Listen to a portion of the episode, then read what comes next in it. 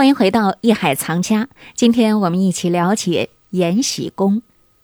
随着电视剧《延禧攻略》的热播，带回了剧中女主角魏璎珞所居住的宫殿延禧宫。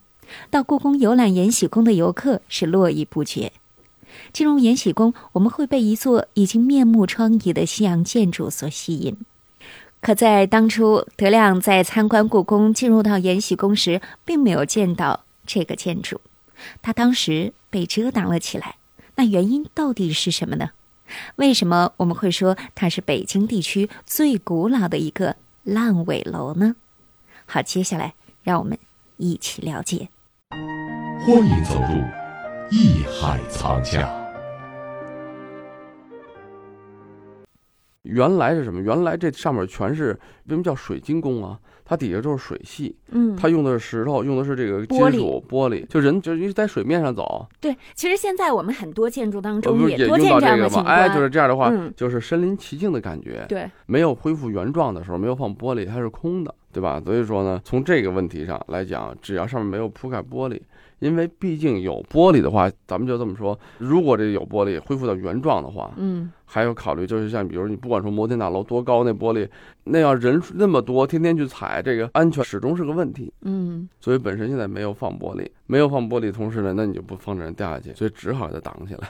可能是不是因为它这个建筑呢有碍观瞻，因为它毕竟是一个烂尾楼哈，啊，对。可能这有带一引定号的的烂尾楼，它的那所谓叫烂尾楼，跟现在的烂尾楼截然不同，两个性质。光绪后来在复建修建的时候没钱了，嗯国库空虚了，对吧？嗯，因为别的地儿打仗啊，干嘛的这个都要用钱，他这儿没有这么多银两来保持这个工程还按原来如此品质的质量去完成，嗯，他只能是慢慢的搁置，哎，盖不好，我为什么我没这么多钱来去盖？嗯但是我如果要盖，你就要花这么多钱，你就要去有这么精致的工艺，这么精致的手法。但是那个时候，这个你想啊，清末嘛，嗯战乱频发，然后国家又这个很混乱，然后又这个离县制，当时这个清末有改革等等啊，嗯很多国家大事远远超过这个楼的建造的重要性，然后嗯花钱的地方也多，以至于国库空虚。嗯空虚以后怎么办？这楼停止，它就不现在就不再复修，嗯对吧？如果现在的烂尾楼，咱们大家心里都明白什么叫烂尾楼。这个盖一栋楼，比如十层的楼，需要一年的时间，仨月搞定。不管是钢筋水泥，全都是劣质，全是问题的这东西。当然快啊，楼盖没盖成，盖成了，盖成一个月以后裂缝儿呢，不归我管了。盖完了以后不敢没有人住，不敢有人住，嗯，然后甚至就是有很多问题出现，这叫做烂尾啊楼。不不，这我必须得给何老师纠正一下了啊！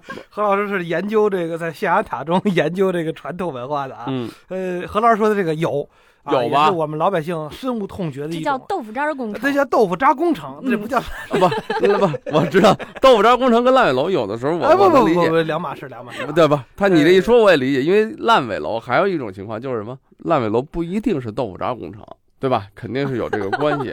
但是豆腐渣工程基本都是烂尾楼，啊不不不不，豆腐渣工程才不是烂尾楼啊，都卖的好着呢。对，豆腐渣工程你得盖完了才能卖呀、啊！你烂尾了，谁你你豆腐渣不豆腐渣跟跟老百姓没关系了。嗯这烂尾楼是怎么回事呢？啊，往经往历是这样的，最常见的一种情况就是开发商呢，比方说要盖一个楼啊，要五亿，结果呢，它是一点儿一点儿的这个融资啊，融到了两亿就可以开始盖了，结 果一边盖一边融，但盖是不盖不盖下去了，哎，把这个楼，比方说盖了五层了，应该盖十五层，或者地基刚打好，上面这钱断了，资金链断裂，怎么办呢？只能搁置了。哎，这这楼就是，而且是长期搁置，有的地方十年二十年，就这破楼，荒无人烟，就是就是五层嗯，其实还能继续往上盖，完那了应。该封顶 啊。也没有，也没有玻嗯璃，也没有什么这相应的设施什么的，这这装修都没有，这就叫烂尾楼嗯。还有一种情况呢，这个是主动烂尾楼，这是被动烂尾楼。主动烂尾楼什么意思呢？比方说，它受这个很多事情的影响，就是我主动的不盖了。嗯这个地方啊，我空上了，或者是已经把地基都挖好了，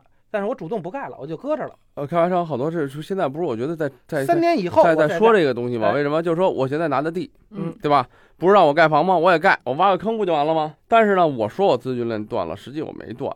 为什么？因为我知道，我等我三年以后，别说三年，我两年以后再盖的时候，我再卖。现在北京的房价，咱们也知道，一年一个价。那我两年以后我再盖出来，我再花一年盖，三年以后的对有卖有的些时候房价它就是呃主动烂尾，应该叫什么呢？叫做策略性的。那就是经营性。嗯哎对，实际上我想表达这个质的区别在哪儿啊？嗯就是现在的烂尾楼，很多东西啊，是因为急功近利造成的。嗯，想盖挣钱，但是像刚才德亮说，他资金链不够了，想的是盖五十层，盖了十层、五层，他就已经跟不上钱了，怎么办？往那儿一扔，不管了。但还有很多什么对付。嗯，就看电视报道，为什么这个烂尾楼啊？这房子盖半天，哎呦，这一盖完了以后，什么东西都不过关，嗯，这个质量跟不上，那个质量跟不上。你想，你质量跟不上的时候，我买房的人就不会收这房，嗯包括你的这个开发商，完了以后物业管理方，他们也会有意见，因为他要是给人维修的嘛，嗯对吧？他这个房子漏雨啊、漏水什么的，他是维护的。嗯这个人一看您这房子太差了，我们也没法儿接收，怎么办？他就出现了很多问题以后，他就卖不出去。水晶宫的烂尾和我们如今可能所呃说水到晶宫广烂义的烂尾尾还是有一定恰恰是区因别为什的？么？它是在一直在保持一种很高端的，嗯甚至是很全中国来说，它是要求是最高的一种建筑。哎，那何老师，我想问嗯您啊，就是隆裕太后曾经还下令要给这个地方呢，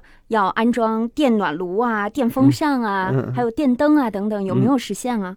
下令安装没实现，嗯因为据我们现在的就是我我了解的现场啊，嗯，就是在想过这个东西，就是因为什么？因为正好它是就是食材为主，嗯很多线路啊，就像说后来有了这些科技以后可以实现，而且他也想表达对后宫的体恤嗯啊，所以说呢，让他们在这儿可以安装，但是由也是由于这个成本造价呀、由于当时的环境问题吧，你别的地儿还没装，都没享受呢，然后你这儿就这些新东西，毕竟是清晚期的时候，就这个东西就呃，只是可以要求，甚至是有这个命令啊，有嗯这个口谕说是呃你们可以搞，但是没有时间，没有精力去搞这个东西。嗯呃，如果要实现的话，在故宫也是一景儿，嗯，摸象也是一景儿，对吧？对啊，就通了电了，还电暖炉啊等等的这个电气化设备，能能现这代个化的大生放活对大放异彩的地方，嗯，这水晶宫，这就这就又有浓重的一笔可以谈了这哈感。觉是楼上楼下电灯电话的现代化生活了都。对对对对，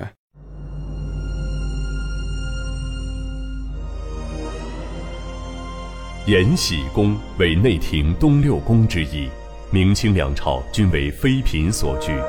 延禧宫原与东六宫其他五宫格局相同。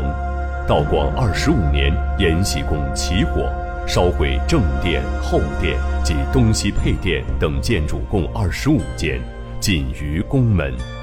宣统元年，在延禧宫原址兴工修建一座三层西洋式建筑水殿。水殿四周浚池，引玉泉山水环绕。水殿以铜作栋，玻璃为墙，墙之夹层中置水蓄鱼，底层地板亦为玻璃制成。池中游鱼一一可数，荷藻参差，清翠如画。隆裕太后题匾额曰“灵沼轩”，俗称水晶宫。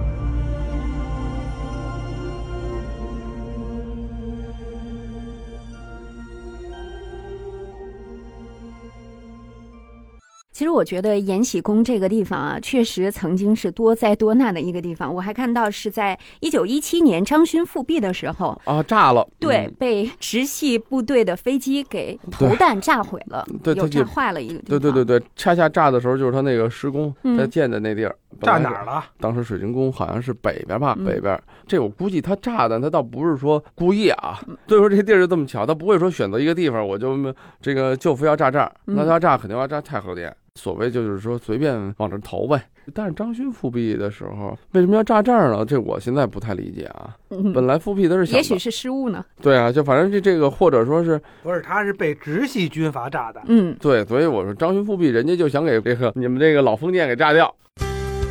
您正在收听的是《艺海藏家》。一九一七年，水晶宫北部被张勋直系部队的飞机炸毁。一九三一年，故宫博物院在延禧宫原址建设文物库房。一九四九年后，这个库房由中国古陶瓷研究中心和中国古书画研究中心做办公用房。那如今在延禧宫，我们还可以看到什么呢？好，稍后回来，让我们一起了解。本节目由喜马拉雅独家播出。